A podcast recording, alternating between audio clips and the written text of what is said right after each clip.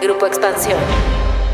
Lo que no se logró, ¿por qué no? Si realmente queremos dejar huella, pues necesitamos empezar por cuidarnos nosotros mismos. Metas claras y cómo irlas midiendo, ¿no? Y darle a cada quien su espacio y aplaudirle a cada quien en sus logros. Conscientes, estar atentos y conscientes, tener al ego a raya. Al final, este, llegamos sin nada y nos vamos sin nada.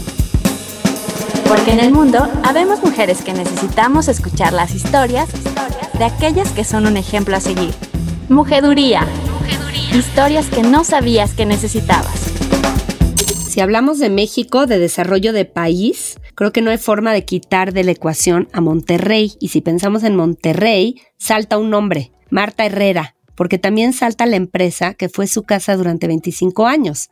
Cemex, hasta hace muy poquito. Marta Herrera salió siendo directora de desarrollo de comunidades sostenibles en Cemex. Pues, este puesto lo ocupaba en el 2010 y a partir de 2016 era la directora global de impacto social para Cemex. Gran trabajadora social, nada más y nada menos que de Cemex. Marta Herrera, Marta Cemex, muchos dicen, también saltaba porque quizá era la única mujer en un mundo de hombres, pero también porque era una mujer haciendo cosas que impactan.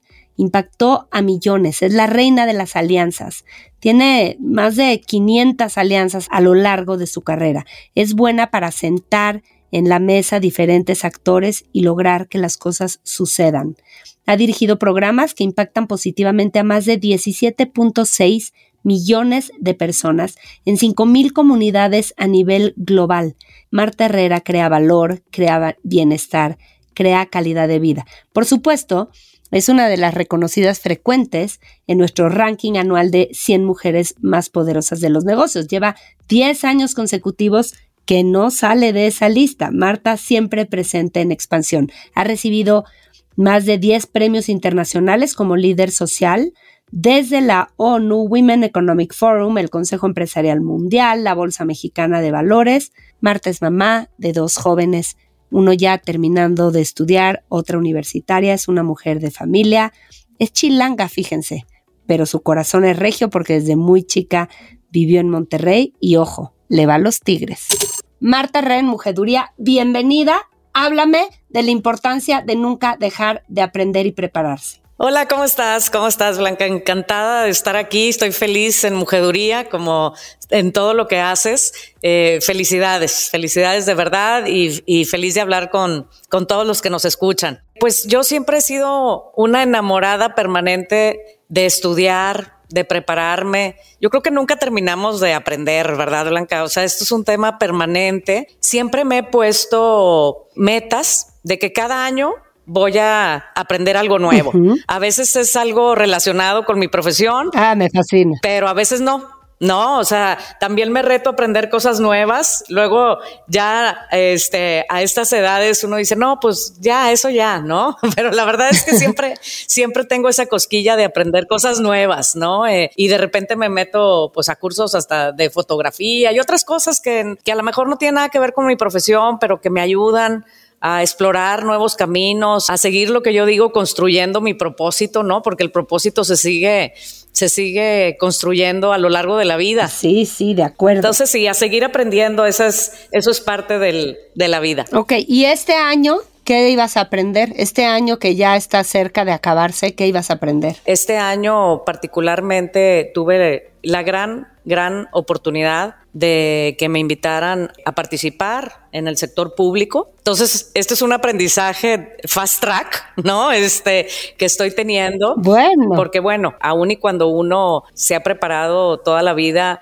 para el tema que estoy ahorita, digamos, eh, realizando, pues obviamente hay, hay temas que desconozco y, estoy ahorita en un aprendizaje permanente, aprendiendo de otras cosas, de cómo funcionan los procesos, cómo hay que atender estas temáticas, cómo profundizar en algunas de ellas. Entonces ahorita y desde hace ya eh, algunos meses, pues obviamente estoy en toda una inmersión de cómo lograr y seguir logrando el propósito, pero desde esta otra trinchera. Entonces poner cualquier cosa técnica que hay ahí en el camino o de forma distinta, pero todo hacia el mismo propósito que en tu caso es clarísimo, Marta. Tu propósito lo tienes muy claro y hace mucho tiempo, ¿cierto? Sí, cierto. Mi propósito tiene que ver con el servicio a los demás, pero a través de, la transformación, ¿no? Soy una convencida de que a través de la transformación propia que uno tiene que, precisamente a través del aprendizaje y de la exploración permanente y de la,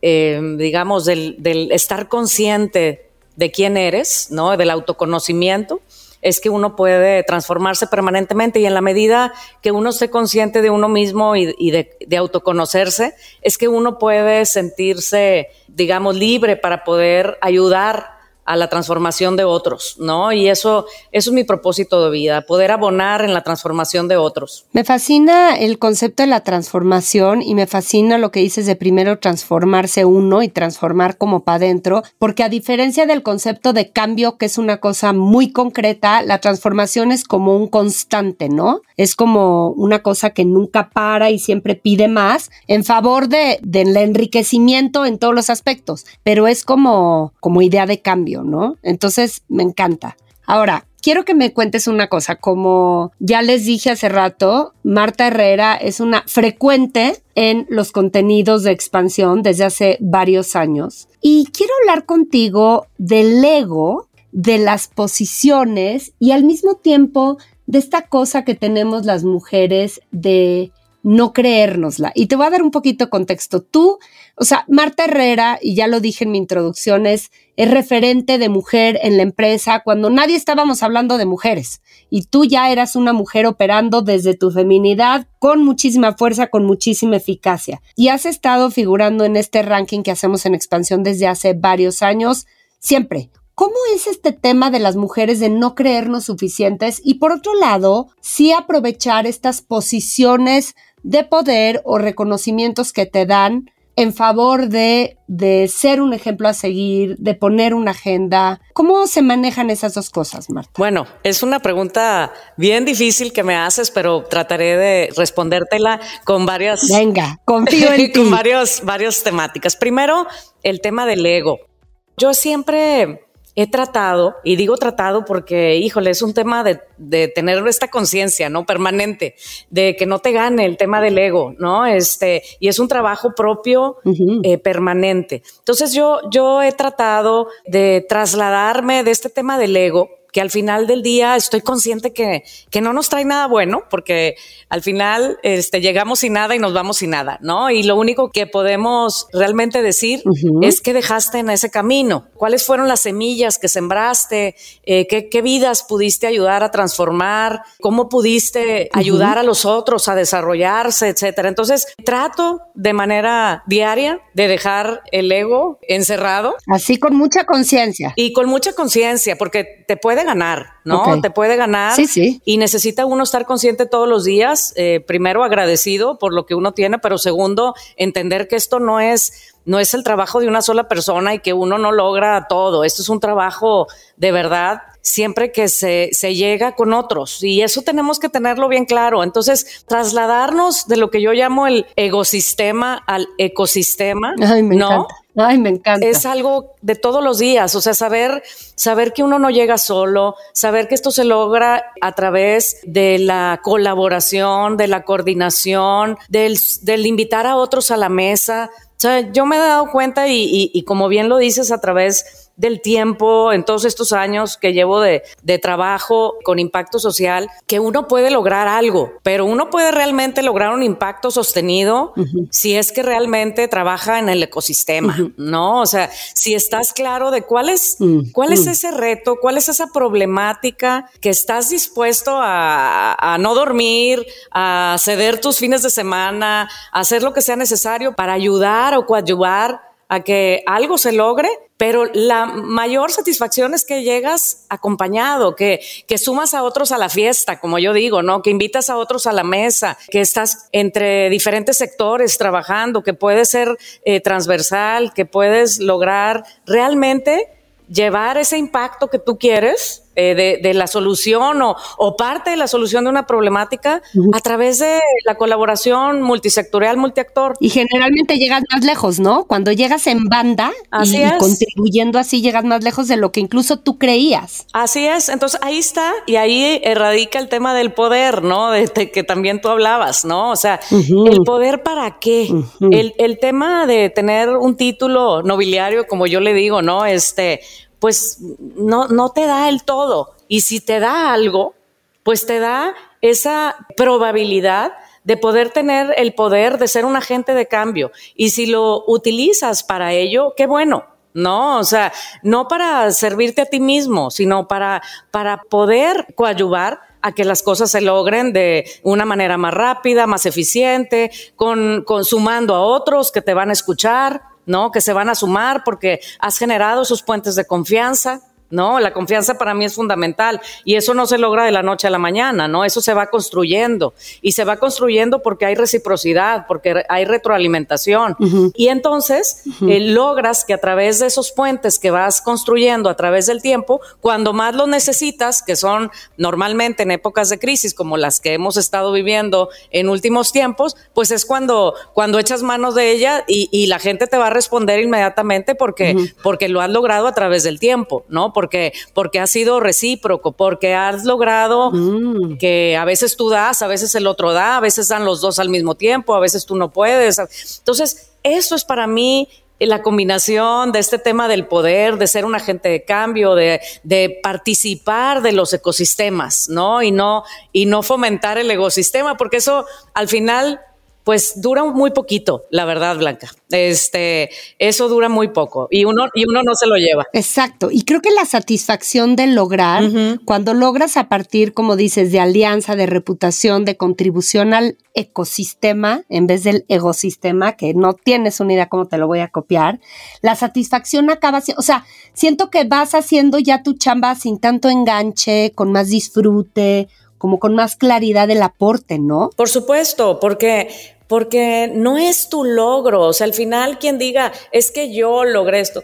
Eh, eh, ¿Cuántas llamadas tuviste que hacer? ¿Cuánta gente se sumó al tema? Cuando uno no es capaz de ver eso, pues la verdad es que esto te dura muy poco. Cuando uno realmente le da su lugar a quienes realmente aportaron en estos procesos, cuando uno deja estos espacios, suma en su visión y en su propósito a todos aquellos que, que, le van abonando ese propósito que no, no es único, ¿no? Este, como los propósitos también de las empresas, pues es una combinación de las visiones y los sueños de mucha gente, ¿no? Y, lo mismo es uno en su persona, tú vas... Y se siente más rico. Exacto, se siente rico y tienes un mayor impacto, que eso es al final lo que queremos lograr, ¿no? O sea, eh, seguramente eh, los que estamos eh, buscando el que vivamos eh, todos de mejor manera, que vivamos todos en bienestar, que tengamos un, piso parejo, que vivamos en igualdad, pues todos tenemos que buscar la colaboración y la coordinación. Esa es la, mejor manera. Y darle a cada quien su espacio y aplaudirle a cada quien en sus logros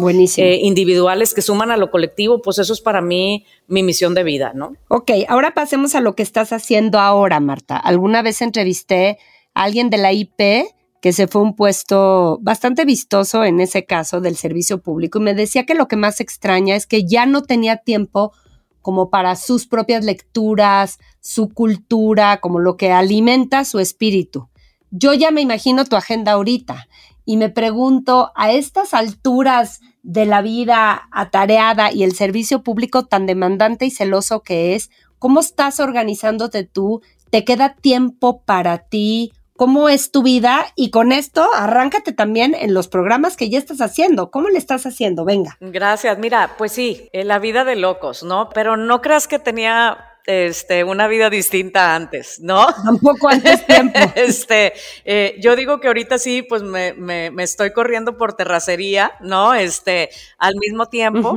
Pero, pero mira, eh, yo creo que, que, siempre podemos encontrar tiempo para todo. Sí, el servicio público pues es distinto y, y, es celoso en esas, en esas temáticas, tenemos que estar más en la calle, pero con todo y eso creo que eh, no nada más es importante, es necesario, ¿no? lograr tener esos espacios, porque de ahí también, de esos espacios que te alimentan el espíritu, es que, es que se, se puede innovar, eh, esas pausas que uno debe de buscarse, eh, porque no te las va a dar nadie, ¿no? Uno, uno se las tiene que, buscar, te ayudan a ser estratégico. ¿A qué, hora, ¿A qué hora las encuentras tú esas pausas? ¿A qué hora te das tu tiempo para ti? Pues mira, yo me doy varios tiempos eh, durante el día y durante los fines de semana, ¿no? Este, en, en, el día siempre invariablemente de la, de la locura del día y lo hacía desde antes, pero siempre me doy tiempo de leer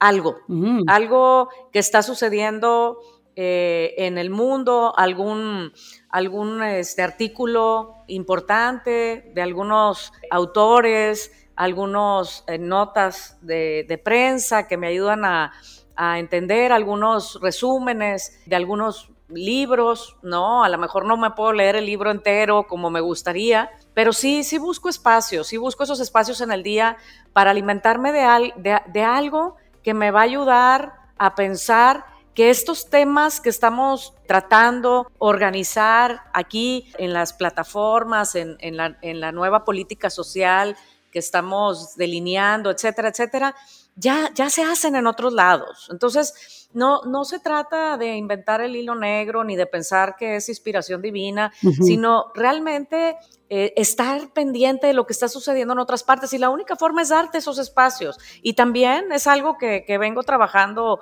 con el equipo que me acompaña desde siempre. O sea, sí el día a día te puede matar, pero no, no le dediquemos el 100%, sino debe de haber un, un 20%, un 30% de nuestro, de nuestro tiempo que se lo vamos a dedicar a ir más allá, a pensar en lo estratégico, a alimentarnos el espíritu, en los fines de semana también, eh, ya sea una o dos horas, y ahora con este tema de la virtualidad que hemos eh, eh, aprendido, ¿no? Sobre todo yo, que te puedes conectar a un curso, algo que te va, te va a, ayudar a pausar un ratito y te diga, ya entendí, ya me cayó el 20, como dice, ¿no? Ya me cayó el 20 de esto, estaba atorada en esta idea y esto me ayuda a pensar en el cómo, ya sé por dónde. Entonces yo, yo creo que es un tema de disciplina.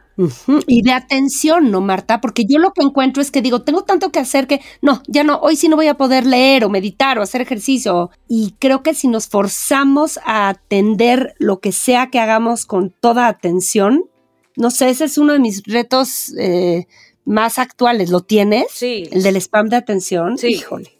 O sea, eso es un tema muy, muy relevante lo que estás diciendo. y y la atención consciente, que nos ayuda en todo, ¿eh? porque nos ayuda a pausar en esos, en esos momentos y, a, absorber cosas eh, que podamos leer o nos ayuda a tranquilizarnos, a, bajar el estrés, que también es importante porque necesitamos cuidarnos.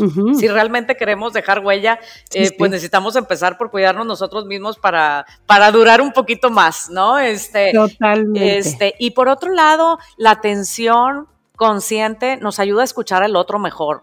Y el otro tiene muchas ideas, ¿no? Y el otro nos viene a decir sus preocupaciones, sus barreras, sus ideas, sus soluciones. Y en la medida que sepamos escuchar y que seamos empáticos, es que ahí salen muchísimas ideas, muchísimas soluciones que uno va sumando a estas plataformas de lo que uno quiere lograr, ¿no? A estos grandes o pequeños proyectos, iniciativas que uno quiere impulsar, ¿no? Y, y por eso la atención consciente todos los días es un ejercicio de disciplina, pero hay que, hay que practicarlo porque funciona y funciona muy bien. Conscientes, estar atentos y conscientes, tener al ego a raya. Ahora, cuéntame, ¿qué estás haciendo ahora en el gobierno? Traes tres pilares de acción muy concretos. Sí, mira. ¿Cómo son, eh, son los cómo de eso que vas a hacer? Cuéntame. Pues los cómo los estamos construyendo, no es un tema fácil.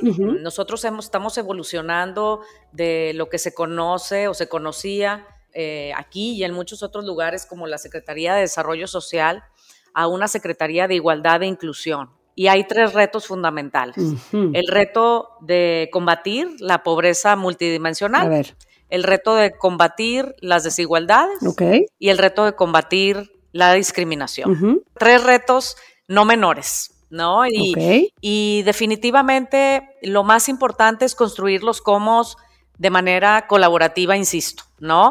Eh, desde el sector público, lo que podemos hacer desde el sector público con políticas públicas, particularmente una política social de Estado que nos permita entender muy bien dónde están las brechas y definir muy bien con tiros de precisión los comos, ¿no? No se trata de la ocurrencia del programa o de, sino de entender muy bien dónde están esas carencias y cómo atenderlos de la mejor manera con una planeación estratégica y por otro lado con una evaluación permanente de cómo vamos avanzando. Exacto, metas claras y, cómo irlas midiendo, ¿no? Exactamente, porque si no, eh, te puedes esperar seis años para decir, bueno, pues yo lo intenté pero no funcionó.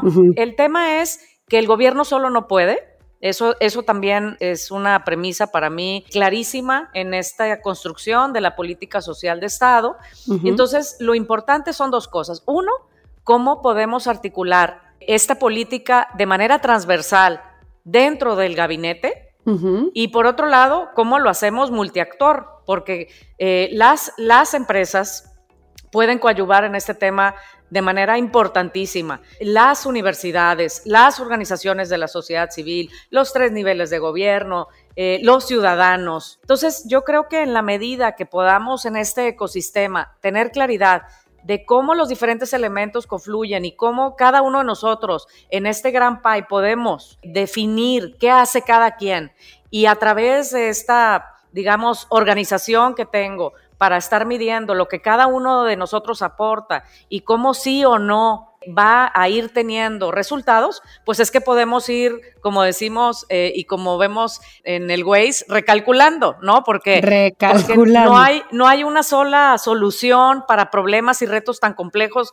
como es erradicar la pobreza extrema, ¿no? No hay una sola definición del cómo pero si damos tiros de precisión, si articulamos iniciativas tipo acupuntura, si vamos entendiendo qué funciona y qué no, podemos recalcular y decir, bueno, estas organizaciones de la sociedad civil que son expertas en esto, pues vamos a fortalecerlas. Nosotros desde el gobierno no podemos hacer todo porque no tenemos ni todos los recursos ni todo el expertise, pero vamos a, sumar a los empresarios en este otro tema, por ejemplo, el tema de erradicar el hambre, ¿no? Que creo que sí podemos poner, bandera blanca en Nuevo León, pero no lo podemos hacer solos, ¿no? Entonces necesitamos trabajar con las empresas que ya llevan tiempo trabajando en, en cómo lograr el hambre cero y con las organizaciones de la sociedad civil, con los bancos de alimentos, con las universidades que están haciendo investigación, con los ciudadanos que tienen que tomar conciencia del tema del desperdicio, pero al mismo tiempo pueden que ayudar. Entonces, en el momento que haces estos programas transversales,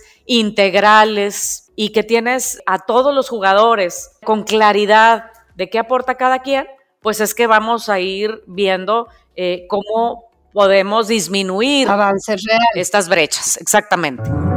¿Quién lo dijo? Si obedeces todas las reglas, te perderás toda la diversión. ¿Quién lo dijo? Grace Kelly, Catherine Hepburn, Emma Watson. Catherine Hepburn, actriz estadounidense.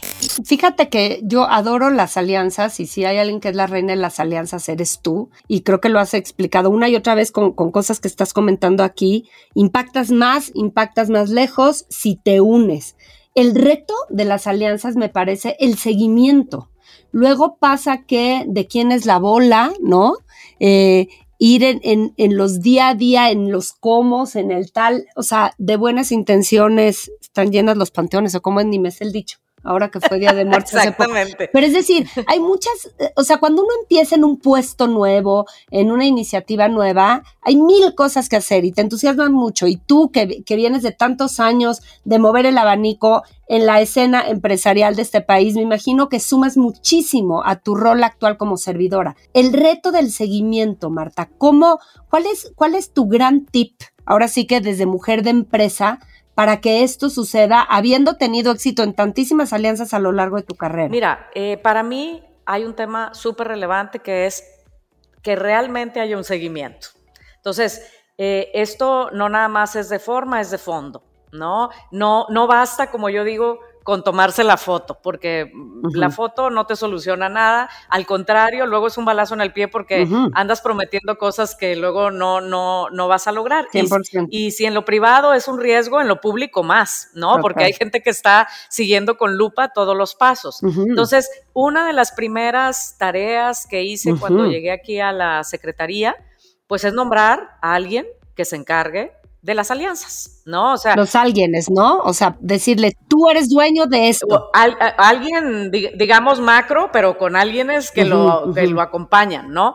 Y tener esa disciplina, o sea, vamos, como lo he hecho en el pasado, a tener una matriz muy clara de cuáles son, cuáles son los aliados que ya existen, porque no partimos de cero, obviamente, cuáles son esos aliados que sí existen, que están realmente abonando a alguna de, los, de las temáticas, de, las, de los retos, cuáles son aquellos que no existen y tenemos que ir por ellos, invitarlos, qué alianzas multiactor tenemos que, que eh, estructurar ¿no? y orquestar. Ya hicimos la primera, digamos, la, alianza y el pacto por la primera infancia, que es nuestro gran programa transversal, ¿no? Eh, vamos a poner el foco en nuestra primera infancia.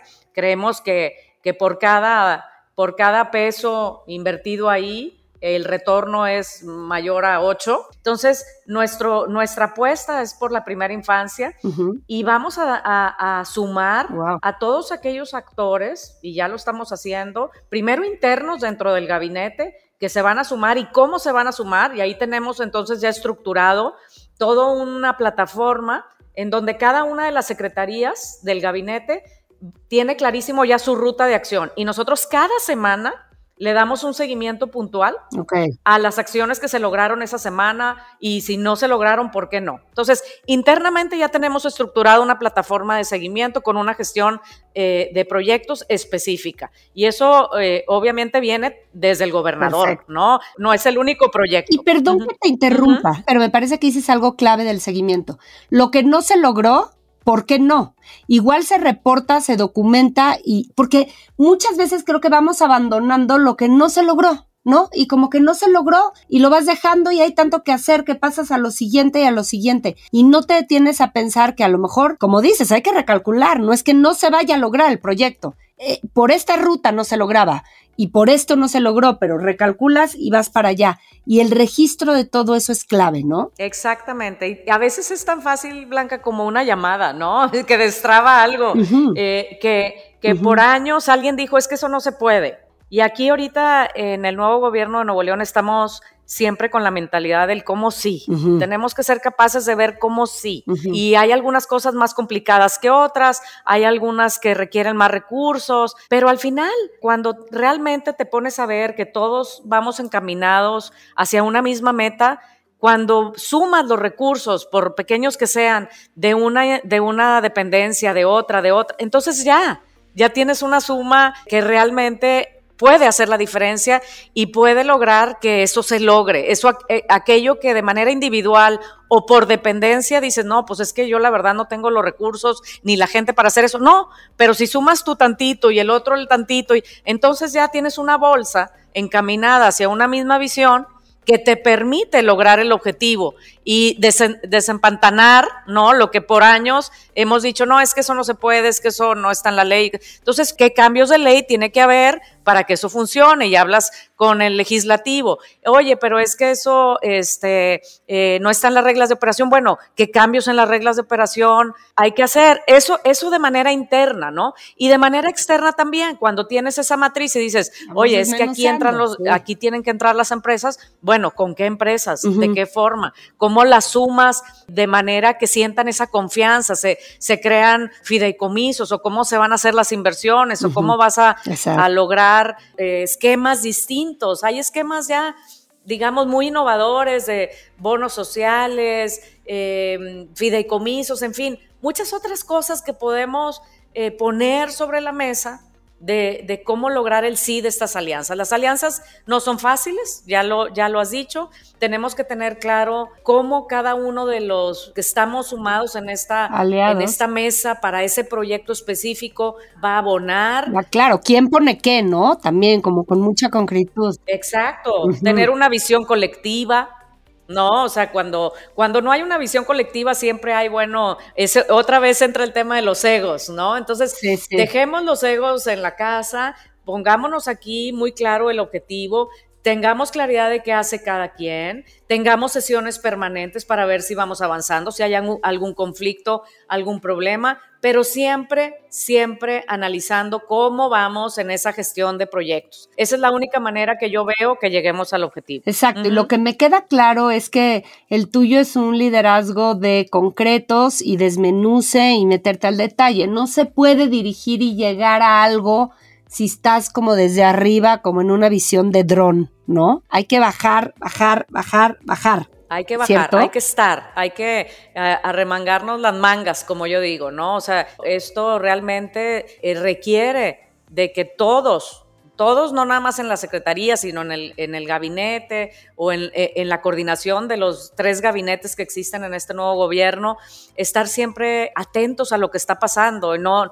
es muy bueno delegar y a mí me gusta mucho delegar porque el equipo es de primera y todos saben lo que abonan y lo que aportan, pero siempre tiene que estar uno enterado, siempre tiene que estar uno abonando, dando ideas y por eso también hay juntas de coordinación con todo el gabinete, luego en los, en los tres gabinetes y luego en cada secretaría. O sea, esto tiene que ir bajando, porque si no se baja y se sube, ¿no? Pues difícilmente estamos todos coordinados y abonando hacia esa meta. Entonces, sí se requiere todo un trabajo de coordinación y de seguimiento, pero es fundamental para que no caigamos en, en, la locura del día a día, de la operatividad que nos mata. Entonces siempre tenemos que estar navegando entre esos dos caminos, el estratégico y el operativo, y luego los temas de coyuntura, ¿no? Que salen todos los días. Bajar y subir, y que esos son los que te matan. A lo largo de tu carrera y todo tu legado en Cemex y tal, ¿cuál es la lección que repites y repites a tus equipos? O sea, quien ha trabajado contigo muchos años, dice Marta Herrera, siempre enseña esto,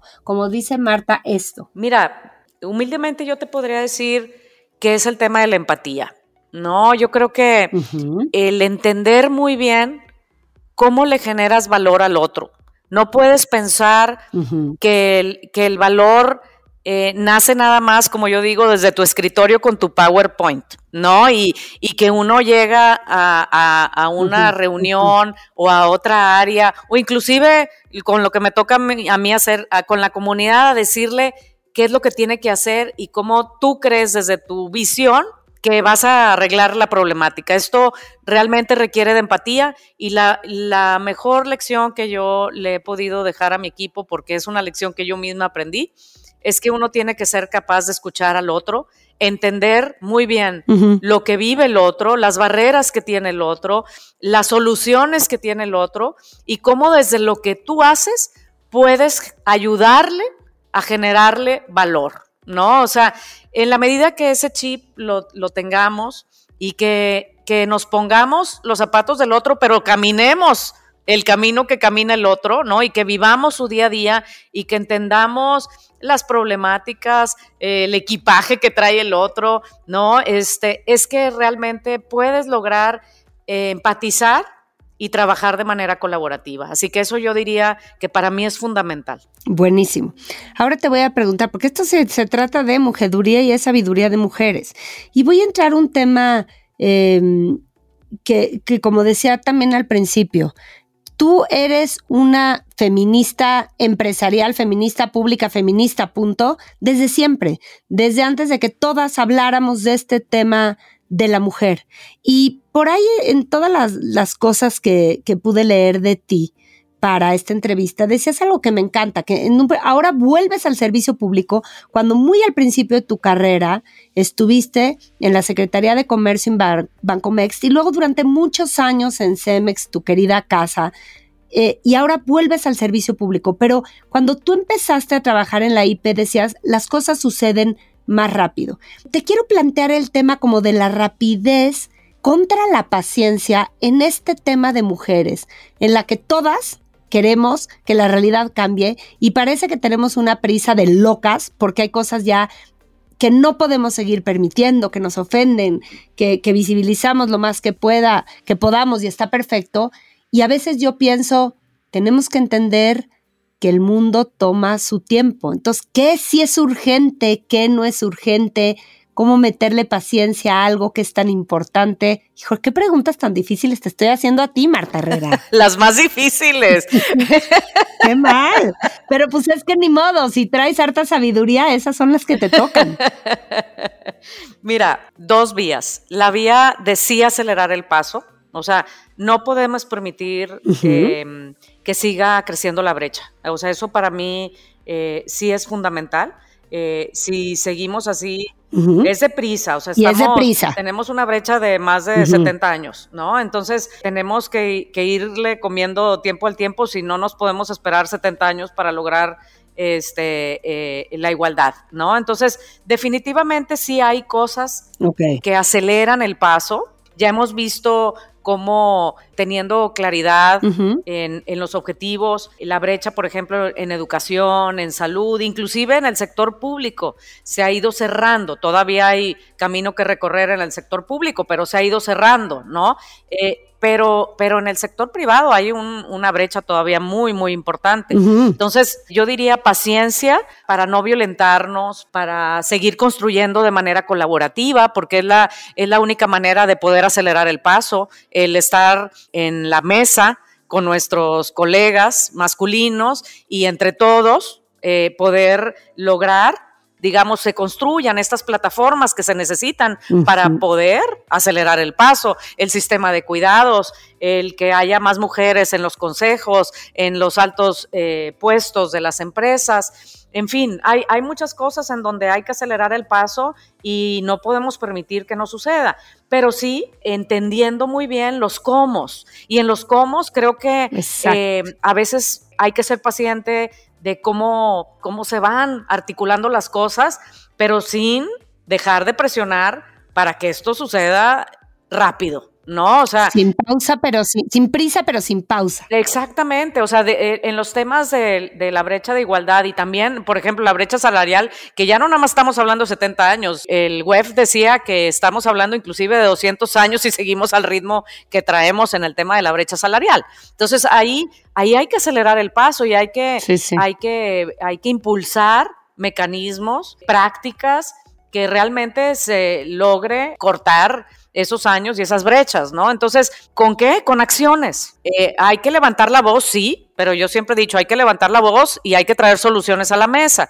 Y hay muchas soluciones que hemos traído a la mesa desde el Pacto Mundial. Estuvimos trabajando y están trabajando todavía en mesas de trabajo con la iniciativa privada para traer ya soluciones, a veces muy concretos de cómo se pueden eh, eh, traer ¿no? Eh, esos elementos, esas iniciativas a todas las empresas, no importa el tamaño, para que realmente podamos avanzar más rápido. En lo público también, en fin. O sea, las soluciones están. El tema es que realmente tenemos que lograr que se vivan, ¿no? Y que, que se articulen y que se establezcan y que se midan y que se visibilicen, ¿no? Entonces, pues sí, sí, sí hay, sí hay prisa. No, si hay prisa porque tenemos que, lograr cerrar la brecha de las desigualdades. Eso es, es un imperativo, eh, lo tenemos claro. No, si queremos realmente que México sea un país que logre el desarrollo sostenible, está muy claro el que no debemos dejar nadie atrás. Y si la gente, y sobre todo las mujeres y las niñas y los niños,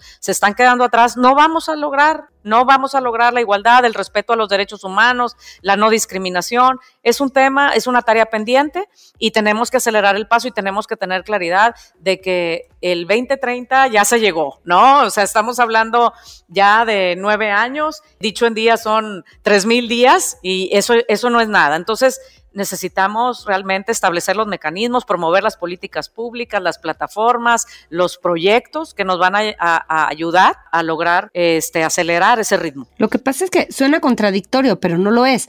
Para que, para que esa prisa se dé y para acelerar el paso necesitamos construir y trabajar y para construir y trabajar hay que serenarse, ¿no? Hacer una pausa y tomar acciones inteligentes, transformadoras. O sea, no, no, es, no es reactivo el tema, ¿no? Es como constructivista, es a lo que voy. Y a veces. Y estructurado. Exactamente. Pero quiero que me cuentes esta anécdota. Tú decías, mi papá nos hacía esta pregunta de ¿qué estás haciendo que valga la pena? ¿No? Y cómo esa pregunta incómoda te hace pensar, te hace voltear a verte y te hace decir, yo que aporto, ¿no? En todo esto que veníamos diciendo. Cuéntame esta anécdota de, de cuando tú estabas en tu servicio social trabajando con niños y fue de las primeras veces que pudiste contestar esta pregunta de tu papá y que te ha ayudado a, refrendar tu propósito a lo largo de tu carrera. Gracias, gracias por, por esa pregunta. Este, me, me, remonta, me remontas a esa época en donde eh, pues yo, yo repelaba, ¿no? Este, y decía, eh, pero pero pues, ¿qué me está diciendo mi papá? No, si yo me levanto, estoy trabajando medio tiempo, eh, voy, estudio, estoy aplicando para irme a estudiar una maestría fuera, este, etcétera, etcétera, ¿no? O sea, qué lata. yo decía, pues, ¿qué quiere? O sea, ¿qué, qué es lo que, ¿qué es lo que me está diciendo? ¿no? Y yo no lo entendía, no lo comprendía. ¿Qué más quiere? Y entonces creemos que el ocupismo es igual a eh, hacer cosas trascendentes. Y lo entendí cuando realmente tuve esa vivencia eh, de la cual hablas y que he comentado en algunas ocasiones, que, estaba haciendo yo mi servicio social y estaba primero con, los niños en una escuela, iba los sábados y, y, lo único que hacía realmente sin mucho conocimiento y sin nada de preparación, pero con la voluntad de hacer mi servicio social, iba y ayudaba a los niños con sus tareas. Eh, estando ahí, pues como era sábado, las mamás los llevaban y esperaban ahí mientras que eh, yo les ayudaba a los niños con sus tareas y en reforzamiento y algunas cosas. Y estando ahí platicaba con las mamás, etcétera. Así pasó pues las 400 horas de servicio social que yo tenía que hacer ese semestre y en diciembre, que llegó el final, pues yo les pedí a los niños que, que me hicieran una cartita para ver qué querían de Santo Claus, ¿no? Y en una de esas, Daniel, que, que conservo la carta y, su imagen, que nunca se me va a olvidar, eh, me, escribe y me dice, eh, licenciada, yo pues la verdad estaba terminando eh, la preparatoria, imagínate, este, y me dice licenciada, yo dije, ¿por qué me dice licenciada? ¿no? la verdad es que no necesito pedir ningún regalo a Santa Claus porque el regalo ya me llegó y es que mi mamá ya no nos pega y eso es gracias a usted. Eso me, removió muchas cosas y, yo dije, a ver, ¿cómo? Ni estaba yo consciente de este tema, ni me había percatado de la circunstancia, eh, ni estaba yo preparada para realmente eh, atender temáticas de este tipo y pude abonar en alguito en la vida de un niño. ¿Qué pasa si realmente estoy consciente? ¿Qué pasa si me preparo? ¿Qué pasa si, si, realmente logro sumar a otros en este proceso? Entonces, entendí perfectamente eh, la pregunta que me hacía mi padre de qué estás haciendo realmente que valga la pena. Y eso, eso es el tema que he traído permanentemente porque no basta y no es un tema del ocupismo, no, no es un tema de estar permanentemente aquí y allá y participar aquí y allá. Que qué padre que participemos, ¿no? Qué padre que, que nos levantemos todas las mañanas como todas esas mujeres que se levantan tempranísimo y apoyan a sus hijos y a su familia en la casa y luego se van a trabajar y regresan. O sea, tantos ejemplos de mujeres que tenemos que hacen realmente maravillas, ¿no? Este, no basta nada más con estar ocupado, eh, es importantísimo estar consciente, ¿no? Estar consciente de qué está uno abonando en la vida del otro, qué está abonando en la vida propia para que realmente pueda uno abonar en la vida del otro y pueda estar consciente de lo que necesita del otro, de cómo puede sumarle al otro. Entonces, eso me cayó el 20 y un día pues regresé con mi padre y le dije, ya te entendí, ¿no? Ya, ya entendí que no era un reclamo de que no era que yo estuviera floja en la casa, no haciendo nada, sino que realmente estuviera yo consciente del poder que tenemos todos los seres humanos de abonar en la vida del otro. Ay, me fascina, Marta. ¿Sabes qué? Has dicho tantas veces lo de la conciencia que creo que es la, la gran cosa que me queda de esta conversación contigo, porque tú tienes muy clara tu vocación y en tu chamba y en todo lo que has hecho en tu carrera hay mucho este tema social. Y hace poco, ¿eh? con una otra mujer me decía, yo no siento esta vocación social como otras muchas, ¿no? Es, obviamente alguien que es médico o alguien que está en fundaciones o tal tiene la vocación social muy clara, hay muchos servidores públicos.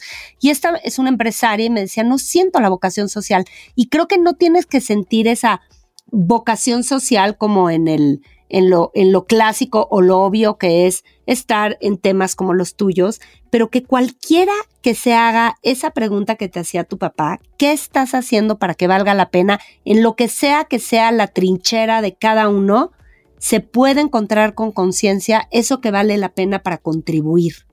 Estoy segura pero es conciencia. Totalmente, porque todos podemos contribuir. Eh, hay gente que exactamente lo que estás diciendo me dice, bueno, para ti es bien fácil porque tu vocación y tu propósito es lo social. Y dije, no es que sea más fácil o menos fácil, es que evidentemente todos tenemos un propósito y en ese propósito que hemos ido construyendo, ¿no? Algunos que desde, desde que nacen y chiquitos lo saben, otros que lo hemos ido construyendo pero en, eso que, que, realmente puedes estar, como yo digo, desvelado o sin, eh, sin, dormir el fin de semana y sacrificando algunos temas personales con tal de lograr en eso, que te mueve, no importa que sea, puedes dejar una huella en el otro. Ahí. Y eso es la conciencia que tenemos que tener, que todo lo que hacemos, Blanca, desde que nos levantamos tiene un impacto desde temas como dice, es que yo cómo puedo contribuir al medio ambiente. Puedes, claro que puedes. Nada más toma conciencia de los impactos negativos que tienes desde que te levantas hasta que te acuestas. Asimismo, en el tema social, o sea, si realmente entendemos que en cada decisión que tomamos, que en cada acción que hacemos hay un impacto en las personas, es que tomas esa conciencia y vas a lograr empezar a accionar en positivo, y disminuir y ojalá eliminar lo negativo. Esa conciencia es de la cual yo hablo y hay que despertarla, porque hay que despertar la conciencia y hay que trabajar todos los días en estar presente en nuestro hoy para saber qué impactos negativos tenemos para erradicarlo. Pues ya, con eso nos quedamos. No es de buenas personas, es de personas conscientes este mundo. Qué placer tenerte en Mujeduría, Marta Herrera. Yo lo sabía. Espero que no sea una sola vez. Ya volveremos a platicar. Así será. Mil gracias. Muchas gracias a ti y saludos a todos y a todas. Las Minervadas. Contenidos increíbles por o sobre mujeres. La Minervada de hoy no puedo evitar recomendar Cindy la Regia la película. Cindy la Regia es la típica película que la ves y dices igual y no, es una comedia boba. Es una comedia súper inteligente. Está codirigida por una de las chavas que más admiro su obra reciente, que es Catalina Aguilar Mastreta, que es inteligente y divertidísima, y por Santiago Limón. Y está producida, entre otros, por Francisco González Compeán y Marta Sosa, ambos queridos amigos míos, pero ambos geniales productores de carrera larga en la cinematografía nacional. Cindy la Regia, de verdad, quien conozca Regios puede carcajearse. Es una película que tiene mucho de feminismo y mucho de gracia y mucho de un buen humor, bien facturada, muy divertida. Me encanta Cindy la regia y pues bueno, hablando de regias que figuran, pongamos a Cindy también en esta Minervada, porque por cierto, ya va a ser serie y la serie va a ir hacia el pasado de Cindy. Está genial cómo están construyendo la serie. Entonces vean Cindy la regia, les va a gustar mucho. Soy Blanca Juana Gómez Morera, me encuentran en Blanca Juana, arroba Blanca Juana o arroba Blanca Juana GM en Instagram y también estoy en LinkedIn. Mujeduría, un podcast de Grupo Expansión.